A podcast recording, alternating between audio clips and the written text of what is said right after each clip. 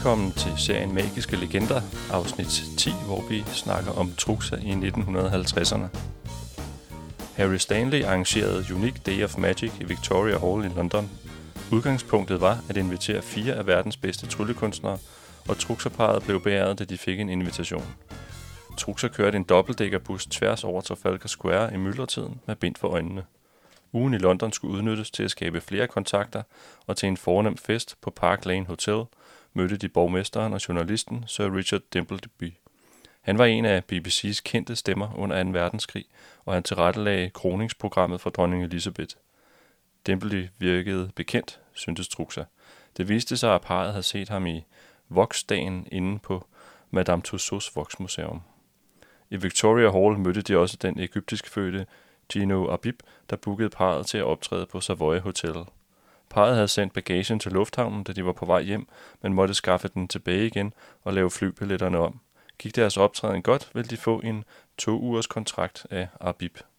Det blev til en fire ugers kontrakt, to uger med trylleshowet og to uger med tankelæsning. Måske skyldtes det, at Truxer lovede den kunstneriske leder på Savoy, Carol Gibbons, at medbringe to flasker Aalborg Snaps, som var blevet hans yndlingsdrink efter et besøg i Danmark. Tomatjuice og snaps blandet sammen. Parret fik to timers engelskundervisning hver dag, så de kunne lære at tale ordentligt og lære navnene på diverse genstande, som det kunne tænkes de engelske publikummer havde i lommerne. Det kunne være en whisky whip, en lille sølvgenstand, der deler sig som en paraply og fjerner vandet i whiskyen. Det var noget af en udfordring for Gulli, der tænkte på svensk, modtog Truxas tanker på dansk og skulle svare på engelsk. Men Savoy-kontrakten gav international opmærksomhed, og i Oslo paroderede Leif Juster parret. I Stockholm, Gustav Bernard og Karl Gerhardt i København, Dirk Passer og Kjell Petersen. Næste stop blev Hansa Teater i Hamburg, hvor parret lavede et stort tempo øh, trylleshow med tysk præcision, ifølge Truxa selv. Der var fire assistenter og otte dekorationsskift på 22 minutter. Der var show kl. 16 og 20, og med en times forberedelse til hvert show skulle de møde kl. 15. Der blev ikke tid til andet end at kigge på den grå bagscene i pauserne, der parret skulle ind på scenen til både åbning og finale. I Hamburg lejede de en lastbil til at transportere rekvisitterne og dem selv rundt. Truxer ville gerne købe en ordentlig bil. I 1950'erne var det meget svært at købe en bil i Danmark, og det var nødvendigt for parret at kunne køre rundt i Danmark og Sverige. Først havde de en gammel adler, der knap nok kunne køre over Hallandsåsen, dernæst en Morris 18. Sidstnævnte havde Truxer købt på en B-indkøbstilladelse fra Varedirektoratet, som var blevet repareret for 16.000 kroner efter en politikonfiskering. Han kunne købe den til 16.000, og som alle nye vogne måtte han ikke sælge den i tre år. Det viste sig at være et dårligt køb, da der røg en plejlstang for hver 50 km, den kørte. Det blev en bekostelig affære, og parret strandede på landevejene mange gange. Truxer fik foretræde hos handelsminister Lis Gros, der kiggede på Truxers afslag på at købe en splinter ny bil. Truxerparet havde fotograferet sig selv med al bagagen i Hamburg, og Lis Gros spurgte, om hun ikke måtte få billederne med hjem til sine børn. Det fik hun, og Truxer modtog en indkøbstilladelse allerede dagen efter, og parret vidste, hvilken bil de skulle købe. En Volvo stationcar med god plads til alle remedierne. I tidens løb ejede parret mere end 10 Volvoer. Den nye Volvo kørte, fuldt lastet, via Tyskland, Holland, Belgien og Frankrig, til Savoy Hotellet i London, og Gulli havde fået syet nye kjoler hos Preben Birk, og Truxa havde nye rekvisitter og tricks i ærmet. En aften sad en af Truxas ungdomsidoler blandt publikum, den amerikanske skuespillerinde Ava Gardner. I Danmark havde Truxa og Tuborg samarbejdet før, og i London blev der holdt pressemøde med den engelske Tuborg-afdeling.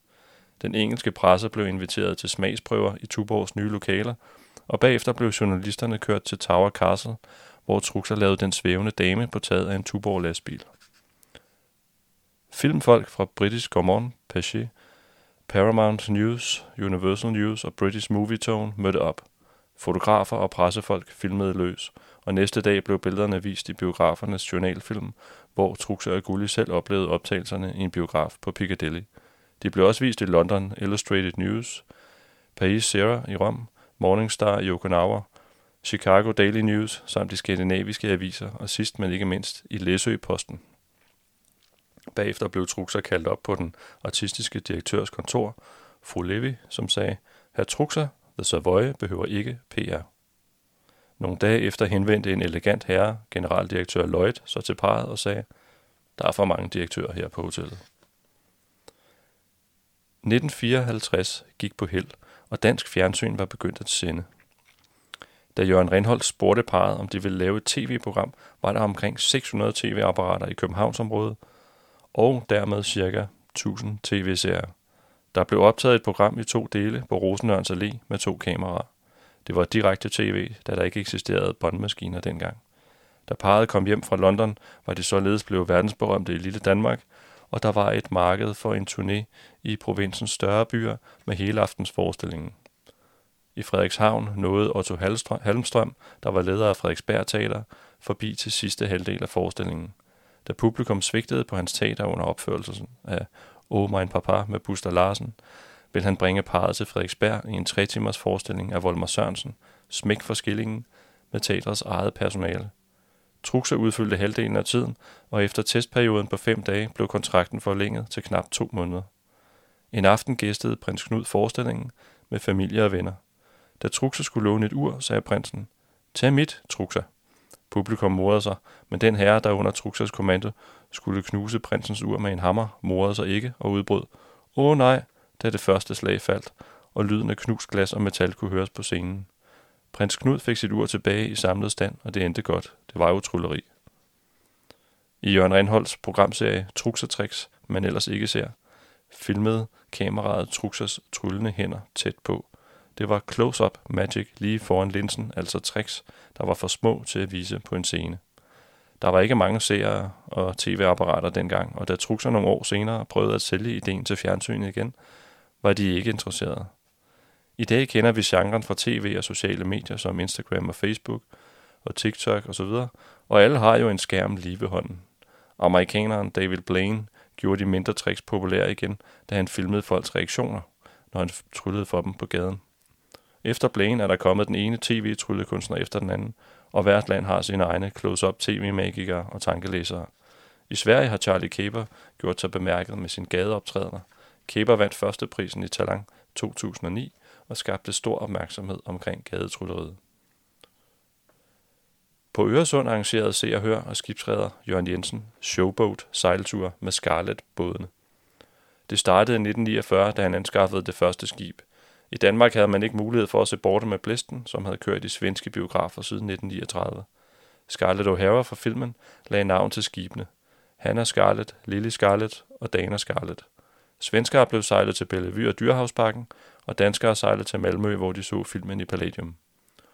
Fra juni 1949 gik biografturen til Landskrona i stedet. Imens filmen blev vist, blev svenskerne hentet hjem fra Bellevue. Når de var kommet hjem, var filmen slut, og danskerne kunne sejle tilbage. Bådene var flydende restauranter, og gæsterne dansede til levende musik, og pengene blev tjent på mad og drikke. Billetterne var derfor gratis og blev flittigt uddelt til passagererne. Der blev uddelt så mange fribilletter, at mange aldrig nåede at bruge dem. De sejlede mellem Landskrona og Tuborg helt frem til 1980. I 1955 præsenterede Volmer Sørensen modopvisninger og tankelæsning med Truxe og Gulli. Jørgen Jensen fik sejlet sin mindre motorbåd, Mini Scarlet, ud midt i Øresund. Her sad Gulli og svarede på dækket. Skibets projektør oplyste dækket, hvorpå Gulli sad. Det gik som planlagt ind til en hurtigt sejlende motorbåd, torpederede Gullis Mini Scarlet båd. Truxer stod på det store skib og kunne se, at der udbrød brand i en af motorbådene, hvorefter den forsvandt i dybet. På grund af afstanden og mørket kunne han ikke se hvilken. Kaptajnen på Truxers skib råbte, fuld kraft bak, og med stor lettelse kunne de se, at Gullis båd flød, og de to andre sømænd fra den sunkne båd var reddet op på hendes. Gulli var i chok bagefter. Myndighederne forbød der også gentagelser af dette stunt. Parret udførte i stedet tankelæsningen mellem to salonger på skibet, de resterende 24 dage kontrakten varede. Og vi kan også se et foto her, udlånt fra Cirkusmuseet fra Truxers egen samling, hvor han står og omfavner Gulli, og hun har en øh, redningskrans omkring sig. Det er et billede, der sådan er lidt opstillet, så det er nok lavet som mit PR-stunt. Men det kan selvfølgelig være taget lige efter. Den første officielle tv-udsendelse fra Stockholm blev sendt fra Tekniske Høgskolen den 24. november 1955. I det lille tv-studie var der to kameraer, et nyt og et gammelt, der lige havde været til reparation i USA. K. Sigurd var producent, og producerede mange udsendelser med parret senere hen. Sammen havde de lavet et manuskript, og det gamle kamera skulle filme nærbilleder, og det nyeste, totalbilleder. Da parret havde tryllet lidt, opdagede Kåge, at det gamle kamera ikke fungerede, som det skulle. Truxa lignede en person i Tivolis spejlkabinet. Lang og tynd det ene øjeblik, lille og tyk det næste. En politimand skulle være kontrollant under tankelæsningsnummeret og var mødt op i kjole og hvidt i anledning af det højtidlige stykke tv-historie. Truxa havde foretrukket manden iført uniform, da det havde udstrålet mere autoritet. Det blev en anspændt tv-debut i Sverige. I 1955 blev Mordbogen afskaffet i Sverige. Bogen, der gav borgeren lov til at købe et begrænset antal spiritusflasker om måneden, var forhat af svenskerne, og da den ikke længere fandtes, forsvandt også forbuddet mod optræden på restauranter med udskænkning af alkohol. Truxa fik sit første tilbud fra det nyåbnede Vellingehus i Stockholm. På Berns sikrede man sig revysangeren Karl Gerhardt, og på Hamburger Børs optrådte visesangerinden Lulu Ziegler. Der var pressemøde inden premieren, og her mødte Truxa og Gulli en gammel bekendt, nemlig radioverden Allan Schulman, der var rykket fra Finland til Sveriges Radio. Han havde allerede reserveret 40 minutter i radioen til parret. Inden Allan gik over til tv-mediet, nåede parret at lave 10 radioprogrammer med ham. Der åbnede flere varietéer, og Truxa fik mange kontrakter. Hos Valland i Göteborg, Grand Central Hotellet i Gävle, og dernæst Linköping, Kalmar, Karlstad og Malmø. Der var opstået et helt nyt stormarked inden for varietéunderholdning. Truxa sørgede for at komme i pressens søgelys, og parret blev kåret til radiofavoritter blandt læserne på et af bladene. Beko-revyen, hvor parret optrådte i den periode, kvitterede med champagne og blomsterkurve. Skuespilleren Gösta Bernard havde både Casino og Blanche i Stockholm, og Truxa-parret optrådte begge steder, samtidig ved at køre frem og tilbage i taxa. Det blev til 236 forestillinger, ved et tilfælde, i det hovednavnet på Blanche den norske skuespillerinde, Katie Rolfsen, blev syg, og parret trådte til. Eksponeringen bragte parret til Malmø på Søtreteateren og flere andre steder. Efter en forestilling i en mindre folkepark mødtes parret med Gøster på deres værelse. Mødet blev afbrudt, da en fuld englænder, som Truxa havde skændtes med tidligere, væltede ind ad døren med et glas i hånden, kun iført Tarzan under bukser. Han og nogle andre engelske artister havde spillet kort og helt glemt at gå på scenen, og Truxa havde sagt noget til dem. Nu var englænderen vred og skældte Truxa ud. Gulli rejste sig, tog fat i nakke og bukser, slæbte ham ud af værelset og kom tilbage med hænderne børstende mod hinanden. Gøster greb ned i stolen og sagde, hvem bliver mod den næste? Gøster var nu en god ven, og i mange år havde parret en konkurrence kørende med ham. Hvem kunne aflevere en 100 kroner på den sjoveste måde? Parret sendte et påskeris med 20 5 kroner sædler påmonteret i stedet for gule fjer. Gøster svarede igen ved at skænke parret en gammel ost med en indbagt 100 kroner Truxers modtræk var at få stoppet et SAS-fly, i det det trillede ud på startbanen i Kastrup Lufthavn. En stewardesse steg ombord og overrakte Gøster en pose. I posen lå en 100 kroner i 1956 var parret igen på scenen i Vellinghus, og Expressens løbeseddel hævdede, at avisen havde afsløret deres tankelæsningsnummer. På en side i avisen kunne læserne høre om bogen Sibolands Hemmeligheder, hvor i et ældgammelt kodesystem var forklaret – Truxer hævdede, at det var et forældet system og ubrugeligt. Avisen tjente på avissalget, og parret fik omtale. Og her kan vi se et uh, foto, øh, som er udlånt af Johan Albergs samling, hvor Truxer han står med et en spiseseddel fra Aftenbladet, hvor der står trukser afsløret, kan jeg læse tanker. Og det ser ud til, at den bliver vist frem til Gullis 50 års fødselsdag. Ifølge Truxer blev læserne ofte irriteret over afsløringer i pressen, og til en optræden havde Truxer indkøbt og uddelt 50 aviser, så publikum følger med i afsløringerne.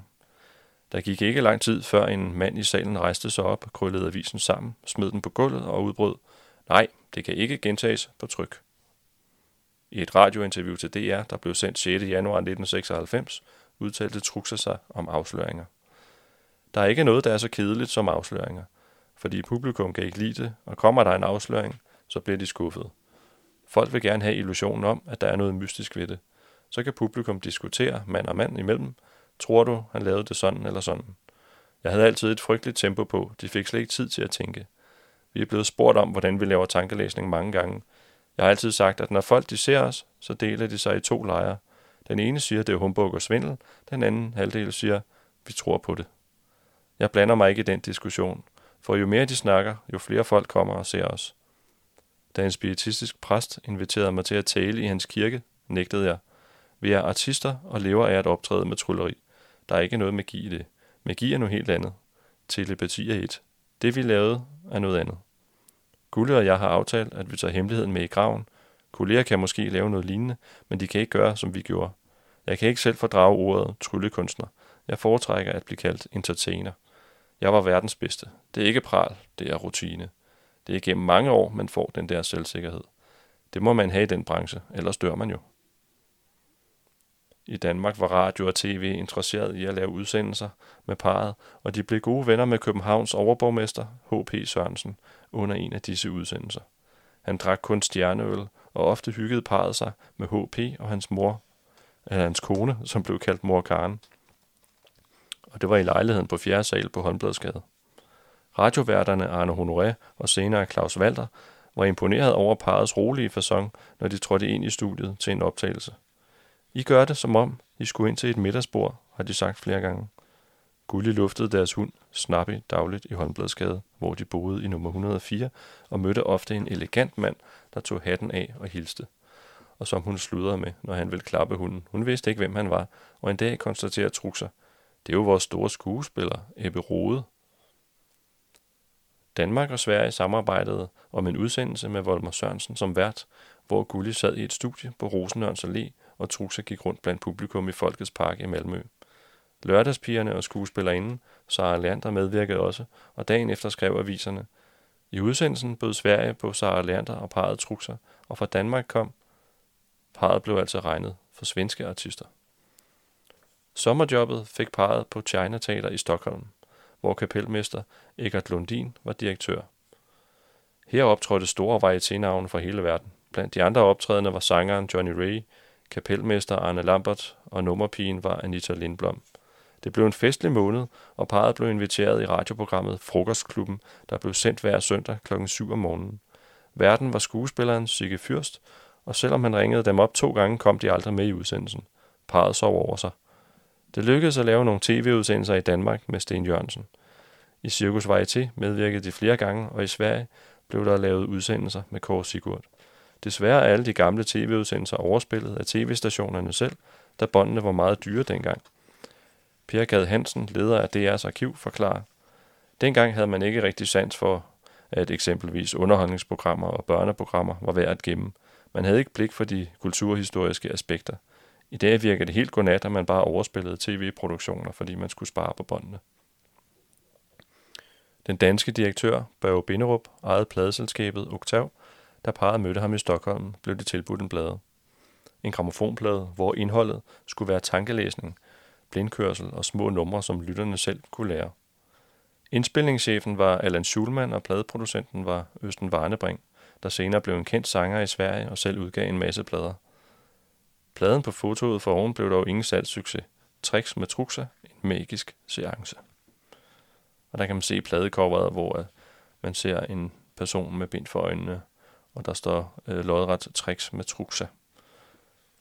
En fin vinylplade.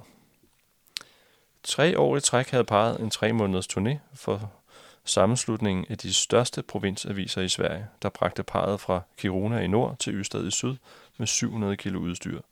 Afstandene mellem byerne var op til 300 km. På to af turnéerne medvirkede den dansk-franske sanger Bredo Danier, og på den tredje deres gamle assistent, Karl Christian Evaldsen. Der var således flere hænder til at pakke bilen hver dag, stille op og skrue rekvisitter sammen. Lokalerne i de forskellige byer var ikke store nok, men til gengæld udsolgt ved ankomst. Når der skulle holdes tissepauser under køreturene, blev disse kaldt strålekasterpauser.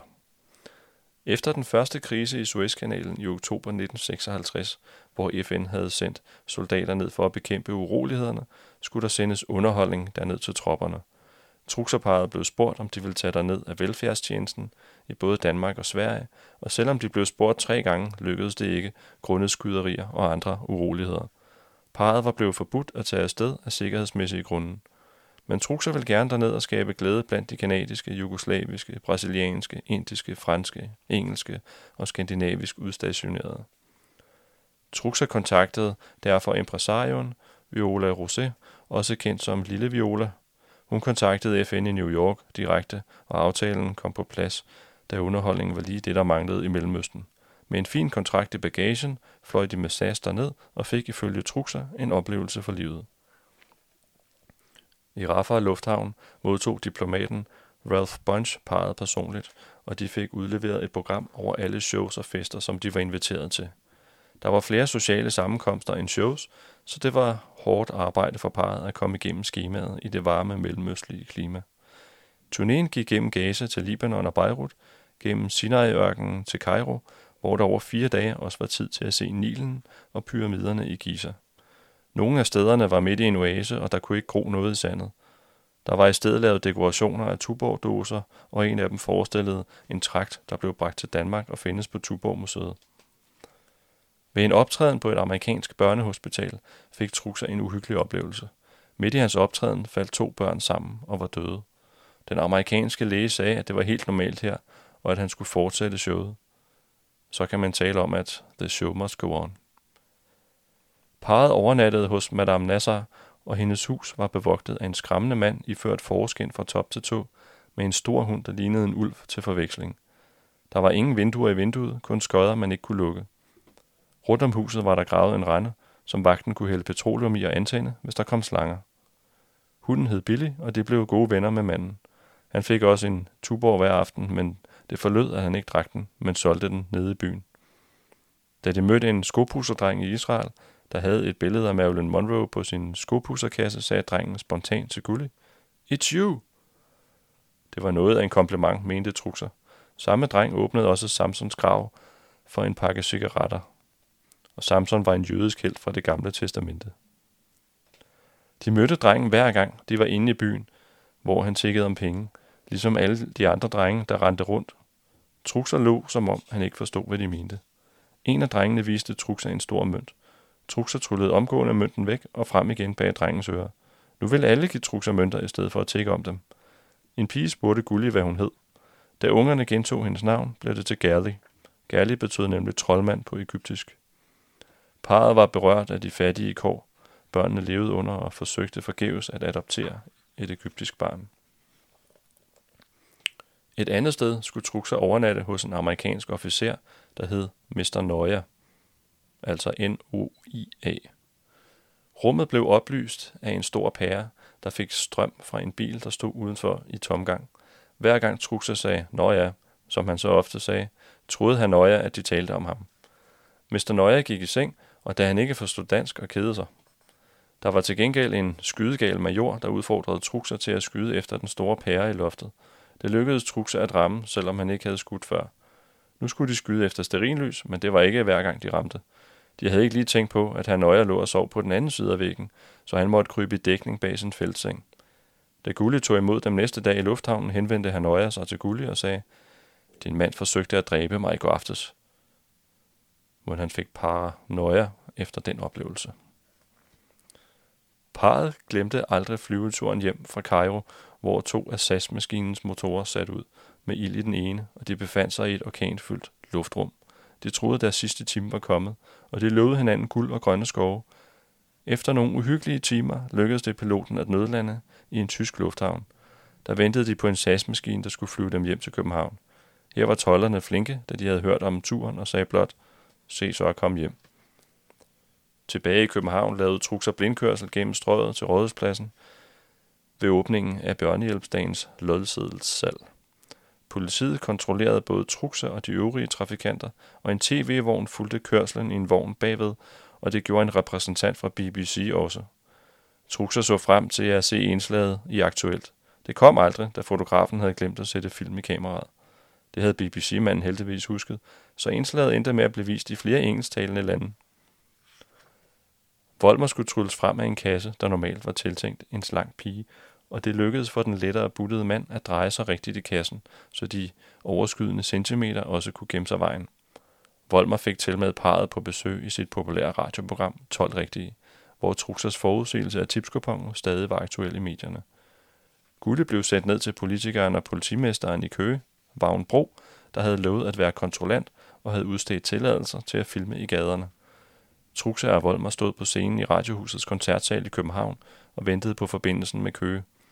I radiohuset troede de, at der var fejl på forbindelsen, men pludselig kom der et skrig igennem, og Bro kunne høre sige, ja, så kan vi begynde. Det var Gulli, der udstødte et skrig, da Bro kontrollerede, om der var skjulte ledninger eller mikrofoner under skrivebordet, og han var kommet til at strejfe Gulli på benene.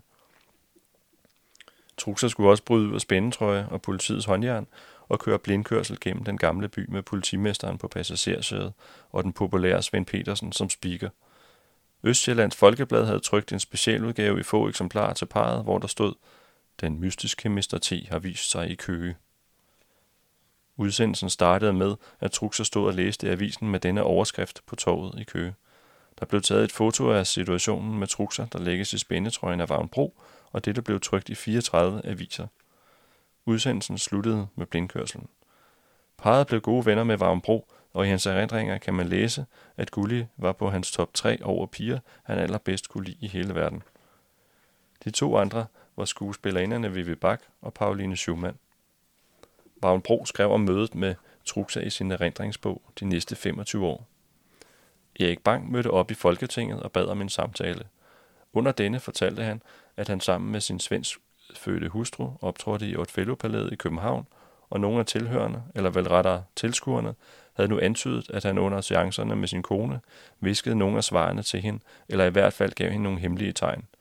Nu havde han ordnet det således med telefonvæsenet, at han samme aften fik en direkte telefonledning fra København til Køge og spurgte mig derfor, om jeg som en slags kontrollant ville tage hans kone med ned til Køges telefonhus, hvor overtelefonmester H.U.F. Hansen ville ordne de telefonmæssige forbindelser ind til ham i palæet.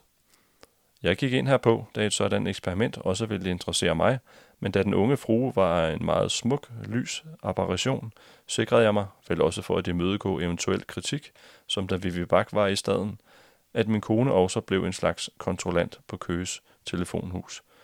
Det blev en meget interessant forestilling, hvor fru Truxa og jeg blev indspundet i et net af tråde, der stod i forbindelse med herr Truxa og en højtaler i Otfellopalæet i København. Nu lød Truxas spørgsmål gennem ledningen fra København. Fruen i Køge var anspændt som en fjeder, men besvarede alle spørgsmål prompte og på rigtig måde. Kun én gang glippede det, i det hun tog fejl i første omgang af et kørekort. Det skulle have været et særligt medlemskort. Skarpt lød det nu fra gemalen. Tænk dig nu godt om. Fru Truxa stivnede, tænkte intenst og begyndte at blive betænkelig. Da kom i stød det nye svar, og det var rigtigt. Jeg tror ikke på de ukulte videnskaber og spekulerede derfor nøje over spørgsmål og svar, og mener, at løsningen er inden for rækkevidde, men der er syv sejl fra min mund. Nu er der gået mange år siden hine lyse dage i den gamle by ved den historiske Køgebugt. Samme koncept blev optaget i Sigtuna for Svensk TV, produceret af K. Sigurd. Det gamle rådhus og politistationen blev stillet til rådighed, og Gulle blev sminket som en gammel togekone, og ingen genkendte hende. Det fik de meget sjov ud af. Programmet fik masser af omtale, men grundet en morsag, der skete i samme periode, var landsfoden i dårligt humør. Og da han var blevet væk midt om natten. Og pressen spurgte til hans mening om strukturprogrammet, så snærede han og sagde, det var en skandale at gøre grin med politiet ved at bryde ud af håndjern og vise seerne, hvordan man slipper ud af en spændetrøje. Man skal heller ikke vise folk, hvordan man kan snyde med spillekort og køre blindkørsel. Det var uden for al sund fornuft. Sveriges Radio havde søgt om tilladelse og havde fået den. Kritikken gik på, at tilladelsen var givet til blindkørsel mellem Stockholm og Helsingborg, og det passede ikke ifølge Truxer. Truxer mente, at politiet løj om denne sag. Chefen for politiet i Sigtune, Folke Svensson, blev anklaget i sagen og suspenderet, imens undersøgelserne foregik. Han fik et nervesammenbrud, og Truxa blandede sig efterfølgende i sagen. Han skrev til de involverede myndigheder, og sagen blev henlagt. Det var Folke glad for, og det viste sig senere, at landsfoden slet ikke havde set udsendelsen, og dermed havde udtalt sig om noget, han ikke vidste noget om. Trulleriet fyldte meget i den lille treværelses lejlighed på Amager, og parret havde via avisen udset sig et hus på Nakskovvej i Valby. Sælger var Inge, og da hun havde talt lidt med parret, smed hun de andre interesserede købere ud og proklamerede, huset er solgt. Huset blev sat i stand, og Truxa hævdede i hans selvbiografi, at de havde deres lykkeligste år der. Den første gæst i huset var Allan Schulman fra Sverige, og malingen var endnu ikke tør. Da han skulle udbringe en skål, kastede han glasset over venstre skulder, som det var den russiske tradition at gøre. Glasset havnede i den nymalede dør, og glasstumper sad fast i malingen.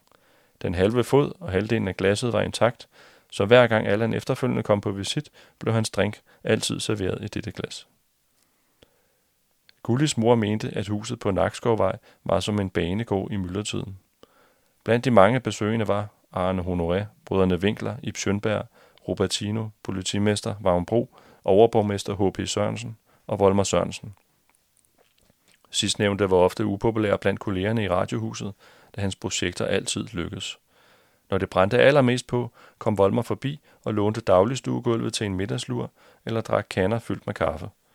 Han kunne skrive sange, komponere musik, instruere, sammensætte programmer og præsentere kunstnere på scenen, så publikum blev interesseret. En gang sagde hans læge, at han kun måtte drikke en kop kaffe om dagen, så parret forærede ham en kæmpe, forgyldt kaffekop. Den blev han glad for. Inge-Lise Bock, der gav Truxa sin første kontrakt til National Skala, var nu direktør i Tivoli. Her ville hun skabe et varietéteater, og Truxa ringede til hende, som de havde aftalt, han skulle, hvis den dag oprandt. Det var 1959, og hun var glad for, at det endelig var lykkedes, og talte med Truxa i telefonen i over en halv time. Hun bad endda sin sekretær om at skrive en kontrakt til Truxerparet, der skulle ligge klar mandag morgen. Samme aften i radioavisen hørte Truxer, at fru Inge-Lise Bock var afgået ved døden. Han var den sidste, der talte med hende fra kontorets telefon. Parret startede alligevel i varietéen og var der i to måneder med musikalsk akkompagnement af Otto Lingtons orkester. Da tankbåden Standard Horizon skulle søsættes hos værftet i Malmø, blev parret hyret til den store fest. Den græske skibsredder Onassis havde bestilt underholdning og fik fløjet sine gæster fra Europa ind i sin private flyvemaskine. Der blev også fløjet russisk kaviar ind fra Rusland, da ingen skandinaviske hoteller kunne levere den ønskede mængde. Gulde syntes, den smagte af olie. Truxa konstaterede, at det jo også er en tankbåd, man havde søsat. Tankskibet sank seks måneder senere i den engelske kanal. Truxa havde reklameret for Tuborg rundt omkring i Danmark, Sverige og England, og samarbejdet førte til et jobtilbud som receptionschef på Tuborg. Intet var på plads endnu, da personalet på en Sverigesbåd ønskede ham tillykke med jobbet. Truxa forstod ikke, hvad de snakkede om. Det viste sig, at en af de tre direktører havde snakket over sig. Historien bredte sig i medierne, og bryggeriarbejderne protesterede. Skulle Truxer nu have lov til at optræde fremover, når han havde en chefstilling på Tuborg? Inden der blev ballade, trak Truxer sig fra jobmuligheden i al venskabelighed. Gulli var glad. Truxer var bare blevet tyk af alle de bajere. USA's et Sullivan Show kontaktede Truxer og spurgte, hvad han kunne lave på fire minutter. Truxer foreslog, at Gulli kunne sidde op i frihedsguinden med politimesteren som kontrollant, og Truxer skulle være tilbage i studiets publikum. I det korte telegramsvar, der kom tilbage, stod der, Nobody trusts a policeman in America. Altså ingen stoler på en politimand i USA. Og parret hørte ikke mere fra The Ed Sullivan Show. Så har vi her en erindring fra artisten Torbjørn Holmqvist, som tydeligt erindrer Truxa. Jeg har set ham mange gange, blandt andet som 20-årig i 1957 til en helaftens forestilling på det gamle Lorensberg Cirkus. Jeg husker, at jeg var meget imponeret over alle hans tricks, ikke mindst tankelæsningen. Truxer har flere gange i svensk radio, og den episode, jeg husker bedst, er den med tankelæsning, hvor Gulli sad i en helikopter, og Truxer gik rundt på jorden blandt publikum. Da han var på scenen i Liseberg, tænkte jeg, trickdemonstration. Jeg blev meget skuffet over tankelæsningsnummeret med den nye dame omkring 1980, da han tog en tyk telefonbog frem og lavede øh, ciffertrækket, hvor summen altid giver 1089.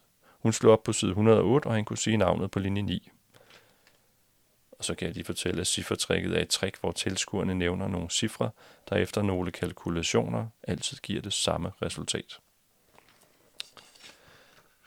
Den 11. august 1958 havde Volmer Sørensen premiere på tv i Tivoli, hvor parret medvirkede fire gange. Gulli lavede tankelæsning i et program mellem Aarhus og København og konkurrerede med en fjernskriver og vandt som den hurtigste. Og her kan vi se Volmer og Truxa på foto fra Cirkusmuseet, hvor de sidder på hver deres side af en lille fjernsynsskærm, og på skærmen kan man se Kulli og Truxa.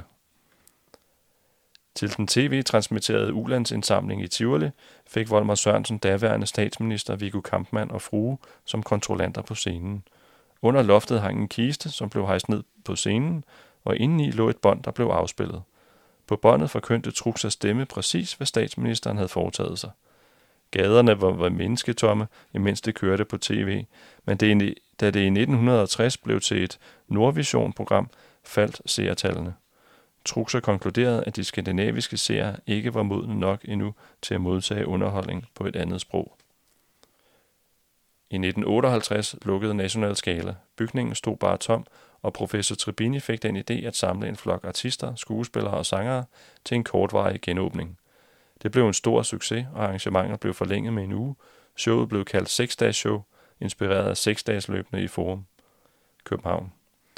På scenen medvirkede blandt andre Blue Boys, Elke Olga, Gitte og Lene Pytskov, skuespiller og parodist Peter Kitter, der senere lagde stemme til Tintin-filmene i Danmark, Kai Kilian, Lille Gitte og hendes far Otto Henning, Bodil Utsen, klovnen Eriko, også, som også agerede pjerret på bakken, sangerinden Birte Vilke, Gustav Winkler, rock'n'roll-kongen Ib Jensen, Sandsirsken Corinta og rottekongen Cibrino. Det overvældende overskud gik til politiets ungdomsklubber. Og i næste afsnit skal vi høre om trusser i 60'erne. Podcasten om den magiske legende Truxa er blevet til i samarbejde med Tryllebutikken i Hvidovre på Hvidovrevej 137, pjerrotmagic.dk. Her kan du altid hive fat i Torben, der sælger ballonger, spillekort og trylletricks til professionelle artister, og dig, der gerne vil i gang med at trylle for venner og bekendte.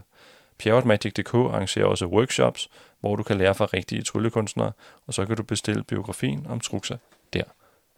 Vi ses.